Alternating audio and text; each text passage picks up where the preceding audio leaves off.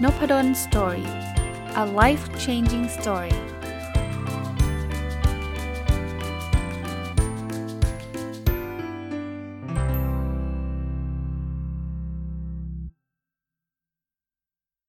สวัสดีครับ ยินดีต้อนรับเข้าสู่นพดลสตอรี่พอดแคสต์นะครับ วันนี้หยิบเอาหนังสือที่ชื่อว่า The Greatest Secret ของ Rhonda Byrne นะคุณรอนดาเบิร์นเนี่ยก็เป็นนักเขียนชื่อดังนะครับ ที่เคยเขียนหนังสือที่ชื่อว่า The Secret มาแล้วนะครับ วันนี้จะเอาหนังสือเล่มนี้มารีวิวให้ฟังนะก็วันก่อนเล่าที่มาที่ไปเหมือนเดิมนะหนังสือแต่ละเล่มเนี่ยไปเจอมาจากไหนยังไงนะครับไปเดินร้านคิโนคุนิยะนะครับแล้วเห็นหนังสือสวยเชียวนะครับ แล้วก็ จะยังจำได้ใช่ไหมครับ ผมเคยรีวิวหนังสือ The Secret ไปแล้วนะครับ อันนี้เขียน Greatest Secret ก็เลยสนใจแล้วก็เลยหยิบมาอ่านนะคุณอย่างที่บอกชื่อชื่อผู้แต่งก็เป็นที่รู้จักอยู่แล้วนะครับ ต้องบอกว่าอ่านแล้วเนี่ยเหมือนหนังสือปรัชญานะครับ ก็ให้อะไรที่มันลึกทีเดียว คราวนี้เวลาผมรีวิวเนี่ย ผมอาจจะต้องออกตัวไปนิดนึงนะ ผมอาจจะแบบไม่ได้ไม่ได้เชี่ยวชาญหรือว่าไม่ได้เก่งในการอ่านหนังสือแนวสเปริชวลเนาะแนวแนวจิตวิญญาณ แนว แนวแบบปรัชญาลึกๆแบบนี้มากนักกันนะครับ ผมก็จะเล่าในมุมของผมนะครับความรู้สึกหรือว่าการประสบการณ์ที่เคยใช้แนวทางแบบนี้กับเรื่องใดเรื่องหนึ่งเนี่ยเอามาเป็นว่าชวนคุยก็แล้วกันนะครับ ท่านที่โอ้อยู่ในฟิลนี้หรือว่าอ่านเรื่องนี้มาเยอะเนี่ยท่านอาจจะมีความรู้มีประสบการณ์มากมายกว่าผมเยอะแยะนะครับ ก็ก็เป็นบอกไว้ก่อนว่า สไตล์ผมจะเป็นแบบนี้ แต่ผมเห็นว่ามันน่าจะเป็นประโยชน์กับผู้ฟังนะก็เลยอยากที่จะมานำมาชวนคุยแล้วกันนะครับหนังสือเริ่มมาเปิดมาบอกว่า ไม่ว่าเราจะรู้ตัวหรือไม่รู้เนาะจริง ๆแล้วเนี่ยเราเราเรากำลังพยายามหาความลับที่ยิ่งใหญ่เนี่ยที่เรียกว่า the greatest secrets เนี่ยนะครับทุกๆวันของของชีวิตเรานะเรากำลังจะสืบค้นค้นหาเรื่องพวกนี้แล้วเขาก็บอกว่าไอ้ความลับพวกนี้จริงๆนะมันไม่ได้ยากอะไรเลยนะ มันเห็นได้ง่าย ๆ แต่เรามักจะไม่ค่อยเห็นมัน เหตุผลหลักที่เรามักจะมองไอ้ความลับที่ยิ่งใหญ่นี้ไม่เจอเนี่ย เพราะว่าชีวิตเรามันมีแต่ปัญหา มีแต่ดราม่า มีแต่เรื่องราวต่างๆ ที่มันผ่านเข้ามาในชีวิตเนะนึกนึกถึงชีวิตประจำวันเราอะเราก็แบบตื่นเช้าต้องรีบไปกินข้าว เพราะว่าเดี๋ยวไปทำงานสาย ไปถึงก็เจอปัญหาที่ทำงานนู่นนี่นั่นอะไรเงี้ยเต็มไม่หมดเลยเนาะ เราก็เลยไม่ได้มีเวลามามองเจอไอ้ความลับที่ยิ่งใหญ่อันนี้ เขาก็เลยบอกว่ามันก็เลยทำให้เราเหมือนกับเหมือนกับ มีมีความคิดผิดผิดอะ่ะคือคือเราไปยอมรับความเชื่อหรือความคิดบางอย่างว่า เออมันต้องเป็นแบบเนี้ยแล้วเราก็ไม่เคยไปตั้งคำถามกับความเชื่อแบบนั้น หรือแม้กระทั่งแบบชีวิตที่เราเจอปัญหาเนะเขาบอกแบบนี้เลยนะเขาบอกว่าเวลาเรามีความทุกข์เนี่ยจริง ๆ แล้วเนี่ยเป็นเพราะว่าเราเราเราไม่ได้ทำอะไรที่มันตรงกับความเป็นตัวตนของเรานะก็ก็ก็ มันก็ดูใช่เนาะเพราะว่าถ้าเรามีความทุกข์ก็แปลว่ามันไม่ใช่ตัวเราอะเพราะว่าโดยโดยธรรมชาติเนี่ยตัวเราคงไม่อยากให้ตัวเองมีความทุกข์เนาะบอกมนุษย์ทุกคนเป็นแบบนี้ส่วนใหญ่นะครับ เราจะเราจะเข้าใจตัวตนที่แท้จริงของเราผิด คราวนี้จะเริ่มเข้าเรื่องที่มันแนวแนวปรัชญาเลยนะเขาบอกงี้เขาบอกว่า คือเราชอบคิดว่าเราเป็นบุคคลเนี่ยเป็น person อะเป็นบุคคล แต่ในภาพใหญ่แล้วเนี่ยมันไม่ใช่นะ มันไม่ใช่บอกโดยโดยโดยธรรมชาติของเรานะเราควรจะต้องมีความสุขตลอดเวลา เพราะว่าความสุขเนี่ยมันคือธรรมชาติที่แท้จริงของของตัวเรานะอันนี้ผมชอบนะมันเหมือนพื้นฐานของเราเนี่ยมันต้องมีความสุขนะวันนี้พอยต์ของหนังสือเล่มนี้เนี่ยคือการไปหาตัวตนที่แท้จริงของเราเนี่ยเขาบอกมันมีศัพท์ภาษาอังกฤษก็แล้วกันนะขออนุญาตไม่แปลเป็นไทยแล้วกัน ศัพท์หลายศัพท์ที่มันหมายถึงว่ามันเราได้ค้นพบตัวตนของเราแล้ว เช่นคำว่า enlightenment นะครับเหมือนเหมือนเราเราตื่นรู้แล้ว หรือว่า self realization เหมือนเราได้ตระหนักรู้ด้วยตัวของเราเองนะครับ self discovery นะการค้นพบตัวเองนะครับ awakening การตื่นตื่นขึ้นมานะครับ หรือ remembering นะครับการจำอะไรพวกนั้นได้นะเพราะฉะนั้นในบทนี้เขาก็จะสอนให้เราเหมือนเหมือนกับเปิดกว้างก่อนนะเปิดรับ ในการที่เราจะได้ค้นพบความจริงว่าตัวเราคือใคร แล้วก็ก็เป็นแบบไหนในในเวลานี้เลยนะบอกเมื่อไหร่เราพบตัวตนของเราเมื่อไหร่นะเราจะมีชีวิตที่มันไม่มีปัญหา ไม่มีความหงุดหงิด ไม่มีความเจ็บปวด ไม่มีความกังวล ไม่มีความกลัวเลยนะครับ เราจะมีแต่ความสุข มีแต่ความอารมณ์เชิงบวก หรือว่าการเติมเต็ม การสมบูรณ์แบบ สันติภาพอะไรแบบนั้นเราจะแบบมีแต่อารมณ์แบบนั้นเลย ถ้าเราพบตัวตนของเรา อ่าคราวนี้คงอยากรู้นะแล้วแล้วความลับนั้นมันคืออะไรใช่ไหมในบทถัดไปเนี่ยเขาก็เลยบอกบอกว่า คือเรามีความเชื่อที่ที่ทำให้เราไม่ค้นพบสิ่งเหล่านี้ไม่ค้นพบความลับพวกนี้คือความเชื่อที่ว่าเราคือคือร่างกาย หรือและจิตใจ เราคิดว่าร่างกายและจิตใจเป็นตัวเรา แต่เขาบอกว่าไม่ใช่ เอาร่างกายก่อนนะ เราไม่ใช่ร่างกายเรานะครับ ร่างกายมันเหมือนกับยานพาหนะที่เราใช้ในการรับความรู้สึกต่างๆ ของโลกนะร่างกายไม่มีสำนึกไม่มีสำนึกคิดนะพูดง่ายๆร่างกายคิดเองไม่ได้มันเหมือนรถยนต์อย่างเงี้ยมันคือยานพาหนะนะครับ เพราะฉะนั้นเนี่ยถ้าเราคิดว่าตัวเราคือร่างกายเนี่ยมันจึงไม่แปลกที่เราจะกลัวใช่ไหมเรากลัวอะไรครับ เรากลัวตายนะเพราะว่าร่างกายเวลา พออายุเยอะๆ มันก็เสื่อมสภาพแล้วมันก็จะตายใช่ไหมเราก็จะกลัวเนี่ยเพราะว่าเราไปยึดติดว่าเราคือร่างกายนะครับเขาบอกว่าจริงๆ แล้วเนี่ยตัวตนของคุณเนี่ยไม่มีวันตายเออในหนังสือเขียนไปแบบนี้เลยนะ อันที่2นะแล้วแล้วมายผมใช้ว่าจิตใจก็แล้วกันนะเขาก็บอกว่า เราก็ไม่ใช่จิตใจนะจิตใจเนี่ยมันคือแค่ความคิดนะครับ เพราะฉะนั้นเนี่ยถ้าเราไม่มีความคิดมันก็ไม่มีไม่มีมายอะ ผมไม่รู้จะแปลเป็นไทยยังไงนะ ไม่มีจิตใจนะเขาก็บอกแบบนั้น แต่เราไม่ใช่ความคิดเนาะ เราไม่ใช่ความรู้สึก เราไม่ใช่สิ่งเหล่านี้นะครับ เขาบอกว่าถ้าเราเป็นความคิดหรือเป็นความรู้สึก ถ้าความคิดหรือความรู้สึกนั้นมันมันจบ เราก็ต้องจบสิใช่ไหมเช่นเราเรารู้สึกโกรธเนี่ยนะ ถ้าเราคือความโกรธ โกรธแป๊บเดียวมันก็หาย งั้นแปลว่าตัวเราก็ต้องหายไป ซึ่งจริงๆ มันไม่ใช่ถูกไหมครับ เขาบอกนี่แหละ คือความเข้าใจผิดของคนส่วนใหญ่ ว่าเราคือร่างกายและจิตใจเขาบอกทั้งร่างกายและจิตใจเนี่ย เราไปเรียกว่าเออนี่คือตัวตนเรานะครับ นี่คือนี่คือ person น่ยความเป็นบุคคลของเรานะครับเขาเรียกความเป็นบุคคลว่า imagine self ก็คือเป็นสิ่งที่เราสร้างมันขึ้นมานะครับ สร้างขึ้นมานะครับ a person นะก็คือความเป็นบุคคลของเราเนี่ยนะมันคือสิ่งที่เรามีประสบการณ์ แต่มันไม่ใช่ตัวตัวของเราที่แท้จริง ใครยังคิดเหมือนยึดมั่นถือมั่นว่าเราเป็นตัวตนแบบนี้เราเราเป็น person แบบนี้เราก็จะยังไม่มีความสุขแบบยั่งยืนหรอกนะสิ่งที่เราเป็นอยู่ตอนนี้เราแค่ experience เราแค่มีประสบการณ์กับร่างกาย มีประสบการณ์กับความคิดจิตใจของเรานะครับ เราก็เลยมีความมีประสบการณ์กับการเป็นบุคคลคนหนึ่งนะแต่แต่นี่ไม่ใช่ตัวเราจริง ๆ ปัญหาถัดมาเนี่ยที่ที่เราเจอคือเรามักจะเชื่ออีกว่า เราเป็นคนเล็กๆ คนหนึ่งที่ทำอันนู้นก็ไม่ได้ทำอันนี้ก็ไม่ได้นะครับ เราจะมีความรู้สึกถึงข้อจำกัดเต็มไปหมดเลยนะครับ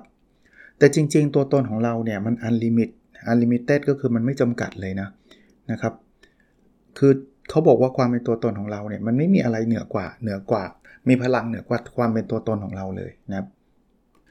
แล้วอะไรล่ะ แล้วเราเป็นอะไรกันแน่ถ้าเราไม่ใช่ร่างกายเราไม่ใช่จิตใจนะครับ อันนี้คือเป็น the greatest secret ที่เขาพูดถึงในหนังสือเล่มนี้นะครับเขาบอกว่าเราคือ awareness ถ้าผมแปลตรงตัวก็คือความตระหนักรู้อะบอกลองสังเกตสิเราตระหนักรู้ตลอดเวลาในในในช่วงชีวิตเรานะครับ แล้วความตระหนักรู้เนี่ยมันอยู่ตลอดไม่ว่าจะเกิดอะไรขึ้นเนาะไม่ว่าเราจะเป็นยังไงก็ตามความตระหนักรู้จะอยู่ตลอด เพราะฉะนั้นเนี่ยความตระหนักรู้เนี่ยคือตัวเรานะครับ ภาษาอังกฤษบอก you are awareness คุณคือความตระหนักรู้นี่แหละนะครับ เราจะไม่สามเราจะไม่รู้สึกใด ๆเลยนะครับ รู้สึกโกรธ รู้สึกดีใจ รู้สึกอะไร เราจะไม่รู้สึกใด ๆเลย ถ้าเราไม่มีการความตระหนักรู้เนาะเขาบอกว่า you couldn't know or experience any of life without awareness ก็คือเราจะไม่รู้อะไรเลยนะ ถ้าเราไม่มี เราไม่ไม่ไม่ ถ้ามันไม่มีความตระหนักรู้นะครับ คราวนี้ ความตระหนักรู้เนี่ยมันไม่ได้เกิดขึ้นจาก ความคิดมันไม่ได้เกิดขึ้นจากร่างกายนะครับ แต่ไอ้ความตระหนักรู้เนี่ยมันมันมันคือตัวเราอะเออมันมันคือประมาณนั้นอะมันคือตัวเรานะเขาบอกนึกไม่ออกนึกแบบนี้ ถ้าสมมุติว่าเราไม่มีไม่มีร่างกาย ไม่มีจิตใจ ไม่มีชื่อ ไม่มีเรื่องราวของชีวิต ไม่มีอดีต ไม่มีความจำไม่มีความเชื่อ ไม่มีความคิดเขาบอกว่าที่เหลือมันคือความตระหนักรู้ คือ awareness นะครับเขาบอกว่าแม้กระทั่งตอนเรานอนนะความตระหนักรู้ก็ยังอยู่นะครับ ก็ยังอยู่ เขาบอกให้ถามตัวเองครับ am I aware ตอนนี้เราตระหนักรู้อยู่หรือเปล่า เวลาถามปุ๊บเนี่ยมันเราก็จะเห็นว่าเนี่ยเนี่ยมันมันอยู่ตรงเนี้ยเราก็ตระหนักรู้อยู่ตรงเนี้ยคือมันไม่ใช่ว่าหายไปแล้วอยู่ดีเราก็รู้ขึ้นมานะมันมันอยู่ตลอดเวลาอยู่แล้ว แต่ว่าเราเราไม่ได้ไม่ได้คิดถึงมันนะครับ เฮ้ยตอนนี้เราเราตระหนักรู้อยู่หรือเปล่าใช่ใช่ไหมใช่ก็คือมันอยู่ตรงเนี้ยนะครับเขาบอกว่านอกเหนือจากนั้นนะมันจะมีจุดจบหมดนะร่างกายหรืออะไรก็แล้วแต่มันจะมีจุดจบจุดจบหมดนะครับ มีแต่ความตระหนักรู้เนี่ยที่จะอยู่ตลอดไปบอกคำว่าผมดิฉันคำว่าไอเนี่ยนะจริงๆที่เราที่เราเรียกเนี่ยมันมันมันคือความตระหนักรู้อะนะครับ ที่เราจะจะ ทั้งชีวิตเราเนี่ยเราก็จะรู้อยู่ว่าไอคือแบบนี้นะครับนั้นแทนที่เราจะไปหาความสุขนอกตัวเรานะคนนั้นจะทำอันนี้หรือเปล่าเงินจะได้หรือเปล่าโน่นนี่นั่นเขาบอกว่าเราต้องหาภายในตัวเรานะครับ เราถึงจะเจอความสุข เจอความลับที่เรามองมองหามาตลอด ก็ อ่าเราก็บอกแล้วนะมันสเปสเปริชวลเนะเหมือนจิตวิญญาณเหมือนเหมือนปรัชญาเล็ก ๆ เลยนะครับ แต่ว่าจะจะเล่าให้ฟังต่อนะครับว่าเขาประมาณนี้ เพราะนั้นเนี่ยตัวเราคือความตระหนักรู้นะครับ เราไม่ใช่คนที่ที่มีความรู้สึกไปตระหนักถึงเรื่องนู้นเรื่องนี้แต่เรามันคือ awareness เลยนะร่างกายและจิตใจเนี่ยเขาบอกว่าเป็นแค่เครื่องมือของ awareness ของความตระหนักรู้พวกนั้นเนี่ยมันเหมือนกับกล้องสองทางไกลคือเครื่องมือของนักดาราศาสตร์อะ ร่างกายจิตใจคือคือประมาณนั้นนะครับ คราวนี้เขาบอกว่าไอ้ความตระหนักรู้เนี่ยก็คือมันมีอยู่ไม่อยู่อันเดียวนะครับ ที่มันถูกใช้สำหรับทุกคนนะทุกคนในโลกเนี้ยก็จะมีความตระหนักรู้แบบเนี้ยนะครับเป็นตระหนักรู้แบบเดียวกันนะครับ คนก็อาจจะสงสัยว่าเอ๊ะถ้ามันเป็นตระหนักรู้อันเดียวกันทำไมเราเราถึงเราถึงไม่เราถึงไม่ตระหนักรู้ในมุมมองของคนอื่นนึกออกปะเราเราเราเป็นผู้ชายเราก็จะตระหนักรู้ของเรา แต่เราไม่ตระหนักรู้ แทนคุณพ่อคุณแม่เราแทนลูกเราแทนแทนภรรยาหรือแทนสามีเรา เพราะว่าเขาบอกว่าเนื่องจากไอ้ความตระหนักรู้เนี่ยมันจะต้องวิ่งผ่านความคิด ดังนั้นเนี่ยมันจึงกลายเป็นของใครของมันเนาะแต่มันคือความตระหนักรู้เดียวกันนะครับ แล้วมันอยู่ทุกที่นะมันอยู่ในในร่างกายเราหรือว่านอกร่างกายเราก็อยู่หมดนะนี่เขาก็เลยบอกว่าเราให้เราพยายามรับรู้ถึงเรื่องนี้ว่าเราคือคือ awareness เราคือความตระหนักรู้เราไม่ใช่ร่างกายหรือจิตใจนะครับ พยายามทำแบบนั้น วิธีการทำแบบนั้นมี 3 ขั้นตอนนะขั้นตอนแรกก็คือถามตัวเราเองนะว่าเราตระหนักรู้อยู่ไหม am I aware นะครับพอเราขั้นตอนที่ 2 คือ พอถามปุ๊บเราจะรู้สึกว่าเออเราตระหนักรู้อยู่นะนะครับ อันที่ 3 คือให้ให้เราอยู่ตรงนั้นนะว่าเราคือ awareness เราคือความตระหนักรู้นั้นนะเขาบอกทำแบบนี้ไปเนี่ยเราจะไม่คิดฟุ้งซ่านเราจะไม่คิดนู่นคิดนี่ไปเรื่อยนะครับ เราแค่ว่า เราคือความตระหนักรู้นะครับวันหนึ่งเนี่ยไม่ต้องทำตลอดเวลาก็ได้ เพราะว่าเราคงยากนะ เพราะว่ามีการบ้านต้องทำมีงานต้องทำมีนู่นมีนี่แต่เขาบอกว่าทำหลาย ๆ ครั้งเนาะเออเราตระหนักรู้อยู่ไหมอะไรเงี้ยให้เราเข้าใจแบบนั้นนะครับ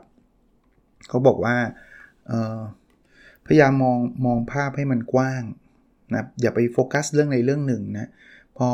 มองมองภาพกว้างเราก็จะอยู่ในความตระหนักรู้เนี่ยเยอะขึ้นนะครับ หรือเริ่มต้นแบบนี้ก็ได้นะ เขาบอกว่า หยิบของหรืออะไรสักอย่างนะครับ แล้วโฟกัสนะโฟกัสอยู่อันนั้นเราค่อยๆขยายโฟกัสไปเรื่อยๆเรื่อยๆเรื่อยๆเรื่อยๆให้ไปเห็นสิ่งแวดล้อม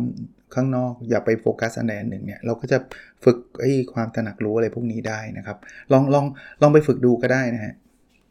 มาถึงอีกบทหนึ่งนะเขาบอกเอ๊ะแล้วชีวิตที่เราเจออยู่ทุกวันมันคืออะไร ที่เราต้องไปทำงานที่เราต้องเลี้ยงลูก ดูแลคุณพ่อคุณแม่เขาบอกว่าทั้งชีวิตเนี่ยมันคือความฝันของเราเนาะโลกทั้งโลกเนี่ยมันคือสิ่งที่เราสร้างขึ้นมา มันคือความฝันของเรานะเขาบอกว่ามันมันมันมันเราฝันจนกระทั่งทุกอย่างมันดูเป็นจริงไปหมดเลยนะพอพูดถึงเรื่องนี้ผมแทรกนะ คุณเคยดูหนังเรื่อง Matrix ไหม The Matrix นะ ใครไม่เคยดูลองไปดูนะครับคีโนเลฟเล่นเอ่อ มันเหมือนเราไปอยู่ในโลกนั้นอะโลกแห่งอิลูชันโลกแห่งสิ่งจริงมันไม่ได้มีโลกนั้นอยู่อะแต่ว่าในในโลกนั้นมันทุกอย่างมันดูจะเหมือนเป็นจริงหมดนะครับเออหรือหรือหนังอีกเรื่องหนึ่งนะเรื่อง เรื่องอะไรที่มันเป็นฝันซ้อนฝันซ้อนฝันเนี่ย Inception นะ Inception คือเราไปอยู่ในฝันแต่เรารู้สึกว่ามันเป็นเป็นจริงเหลือเกิน เขาก็เปรียบเทียบคล้ายๆ แบบนั้นเขาไม่ได้พูดถึงหนังนะ ผมนึกถึงขึ้นมาได้นะเขาบอกว่าเราเรารู้สึก ไปเองนะครับ ที่เราอยู่กับปัจจุบันเนี่ยมันคือความฝัน เพราะฉะนั้นเนี่ยทุกวันที่เราตื่นเรา มันก็คือความฝันนั่นแหละ มันคือเราเรามีความฝันว่ามนุษย์เราจะต้องเป็นแบบนี้มันก็จะเป็นแบบนี้นะครับ หรือหรือไอความคิดของเราต่างๆนะครับ เราก็เจเนเรตมันขึ้นมาเนาะเราก็เหมือนเหมือนเครื่องเครื่องจักรหรือเครื่องยนต์แบบนี้นะครับ ดังนั้นเนี่ยเราจะไม่เห็นไม่เห็นโลกของจริงที่มันมีอยู่นะครับ พวกนี้มันต้องการการฝึกเนาะพอเราฝึกมากขึ้นเรื่อยๆเขาบอกว่าเปรียบเหมือนกับเราปีนภูเขาอะเราจะเห็นวิวที่มันกว้างขึ้นกว้างขึ้นกว้างขึ้นเรื่อยๆนะครับเพราะฉะนั้นเนี่ยปัจจุบันเราอาจจะยังยังไม่เห็นอะไรพวกนั้นนะเพราะว่าเราอยู่ตีนเขาเรายังไม่ได้ฝึกเรื่องพวกนี้ ความคิดอะไรของเราทุกอย่างก็มันก็ถูกสร้างขึ้นมาใช่ไหมนะครับเราก็มันคล้ายๆถูกโปรแกรมมาให้เราคิดแบบนี้แบบนี้นะครับ แม้กระทั่งจิตใต้สำนึกเราก็ถูกเก็บความเชื่อ เก็บ ความทรงจำเก็บลักษณะบุคคล มันเป็นระบบอัตโนมัตินะครับเป็นระบบที่เก็บเรื่องพวกนี้ไว้นิสงนิสัยนะครับ เพราะฉะนั้นดูเหมือนร่างกายเราเป็นเป็นคอมพิวเตอร์คล้ายๆแบบนั้นนะครับก็บอกว่าวิธีการที่เราจะไปสู่อิสรภาพเนี่ยเราต้องเข้าใจกระบวนการพวกนี้ก่อนนะว่าเราคิดความคิดมันมันเลย create หรือว่าสร้างชีวิตขึ้นมานะครับ อะมาถึงตรงนี้เนี่ยผมจะเริ่มบอกว่า อันนี้เป็นเป็นความเห็นส่วนตัวผมแล้วนะ กับกับกับพาร์ทนี้นะ เริ่มอ่านยากขึ้นนะคือคือคือบางคนถ้าเกิดบางคนที่เขาอาจจะเรียกว่าอะไรนะครับ มีความเชื่อทางศาสนาเนี่ยก็อาจจะไปรีเลทได้นะว่านี่ก็คือคือหลักหลักคิดของศาสนาข้อไหนยังไง อันนั้นผมผมก็ไม่ได้เชี่ยวชาญนะครับ แล้วก็ จริงๆ แล้วแต่ท่านเลย คือคือฟังแล้วรู้สึกว่าเอ๊ะมันใช่ไม่ใช่ก็ก็ลองไปคิดดูถ้ามันไม่ใช่ก็คือไม่ใช่ใช่ไหมถ้ามันใช่ก็มันก็ได้อีกมุมมองหนึ่งนะการอ่านหนังสือเนี่ยผมผมแชร์เพิ่มเติมอีกนิดนึงเดี๋ยวก่อนจะไปรีวิวอีกอีกอีกสักบทแล้วกันนะครับ คงไม่จบวันนี้หรอก ผมว่าเราเรามีสิทธิ์ตั้งคำถามได้นะกับสิ่งที่หนังสือเขียนนะครับหนังสือเล่มนี้ถามว่าอาจารย์เชื่อไหมผมว่าผมอ่านแล้วก็ได้ข้อคิดหลาย ๆ ข้อที่พยายามจะมา กลั่นแล้วก็มาสรุปให้นะครับให้กับทุกคนเนี่ยคือคือไม่ใช่บอกว่าต้องทำตามหนังสือต้องเชื่อตามหนังสือ ผมก็เลยบอกว่าลองอ่านแล้วลองตั้งประเด็น ตั้งข้อคิดนะมุมมองที่เมื่อกี้เราคุยกันเนี่ยเป็นมุมมองที่ก็น่าสนใจนะที่เขาบอกว่าทุกอย่างนี่มันเป็นมันเป็นแค่ความคิดของเรา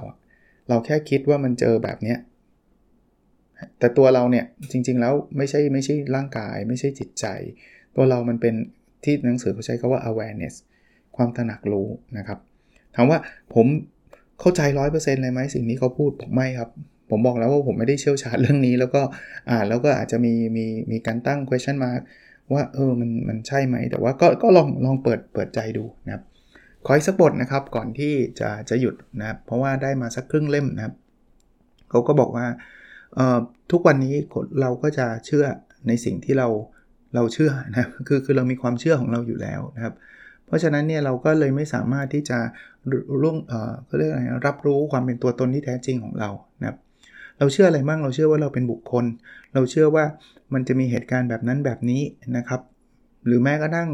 เเราเชื่อว่าสิ่งเหล่านี้บุคคลเหตุการณ์อะไรแบบนี้คือแหล่งของความทุกข์ที่เข้ามาในชีวิตเรา แต่มันเป็นแค่ความเชื่อนะ จริง ๆ มันไม่ใช่นะครับ มันไม่ใช่คนคนนั้นเป็นเหตุ เราแค่เชื่อว่ามันคนคนนั้นเป็นเหตุนะครับ คราวนี้เนี่ยเ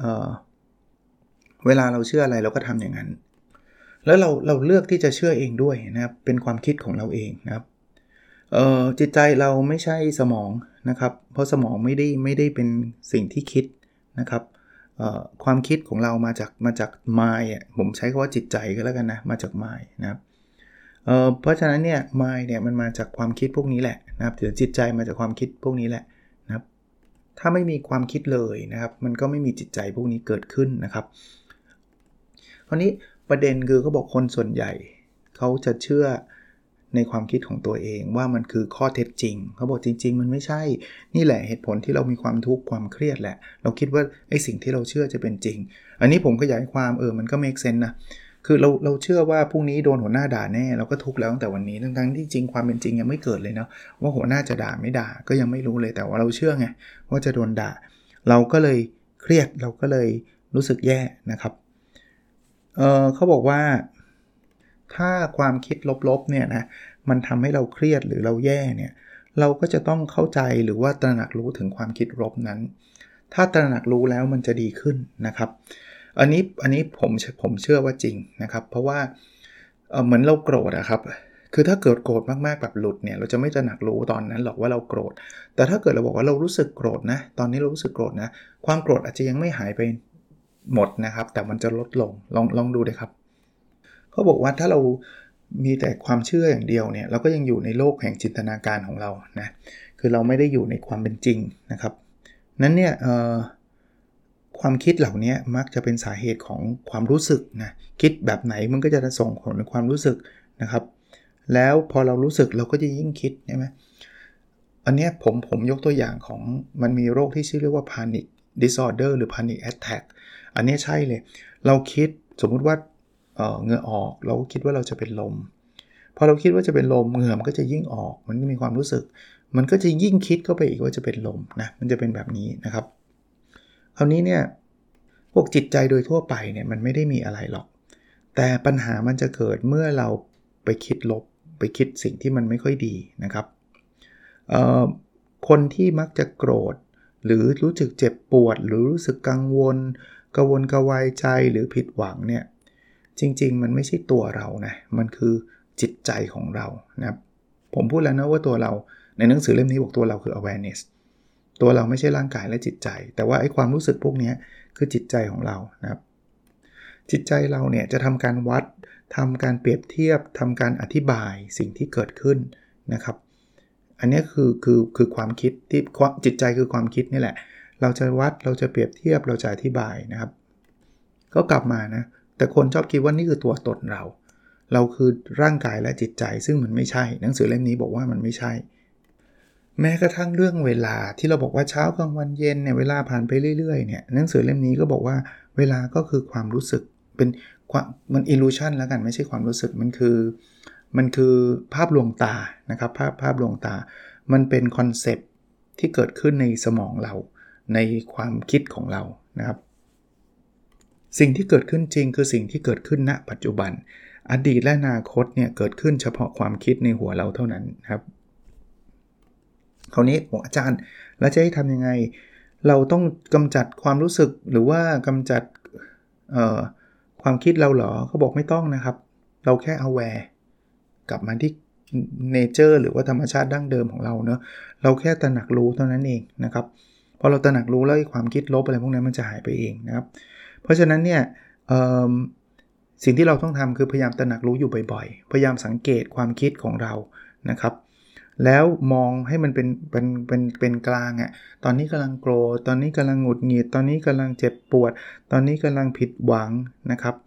พอเราเราเป็นแบบนี้เราไม่จมลงไปกับความรู้สึกแบบนั้นเนี่ยเราก็จะดีขึ้นนะ แล้วเราก็จะสามารถแบบเลือกได้ว่าเราจะเชื่อความรู้สึกนี้ไหมหรือไม่หรือไม่ต้องเชื่อนะ ก็มาได้ประมาณครึ่งเล่มนะ เดี๋ยวพรุ่งนี้มาต่อ เป็นงานที่อ่านจะเรียกว่า ไม่ง่ายนัก ถ้าจะต้องการความเข้าใจแบบ 100%ว่าโอ้เก็ตแล้วอะไรเงี้ยแต่ว่าแต่ละคนคงไม่เหมือนกันนะครับแบ็กกราวด์แต่ละคนแล้วก็ความชอบของแต่ละคนก็อาจจะไม่เหมือนกัน เหมาะกับอ่านก่อนนอน หรืออ่านตอนเช้านะหนังสือเล่มนี้พอผมเปิดเปิดดูแล้ว ผมต้องไปอ่านผมวางไว้หัวนอนเลย คือมันไม่ใช่อ่านแล้วง่วงนะคือง่วงนี่เป็นเป็นปกติอยู่แล้วผมอ่านหนังสืออะไรก็ง่วงหมดแหละ แต่ว่ามันมันต้องใช้การตกผลึกคิดนิดหนึ่งนะครับหรือตอนเช้าสมองปลอดโปร่งมันก็ผมผมหยิบเล่มนี้อ่าน สิ่งแรกตอนตื่นนอนนะกับสิ่งก่อนก่อนจะเข้านอนก็หยิบเล่มนี้อ่านมาอยู่หลายเดือนอยู่เหมือนกันนะครับ หลายเดือนอยู่เหมือนกันแต่ว่า ก็ลองมารีวิวให้ท่านฟังนะเผื่อจะเป็นประโยชน์ ถ้าใครอยากหาอ่าน ผมเข้าใจว่าตอนนี้ยังไม่มีแปลไทยนะครับ ชื่อว่า The Greatest Secret ผมซื้อมาจากร้านกินโนคุนิยะนะก็ก็ลองไปหาอ่านได้ในรายละเอียดมีมากกว่านี้เยอะแยะนะครับ โอเคครับ แล้วเราพบกันในสดถัดไปนะครับ สวัสดีครับ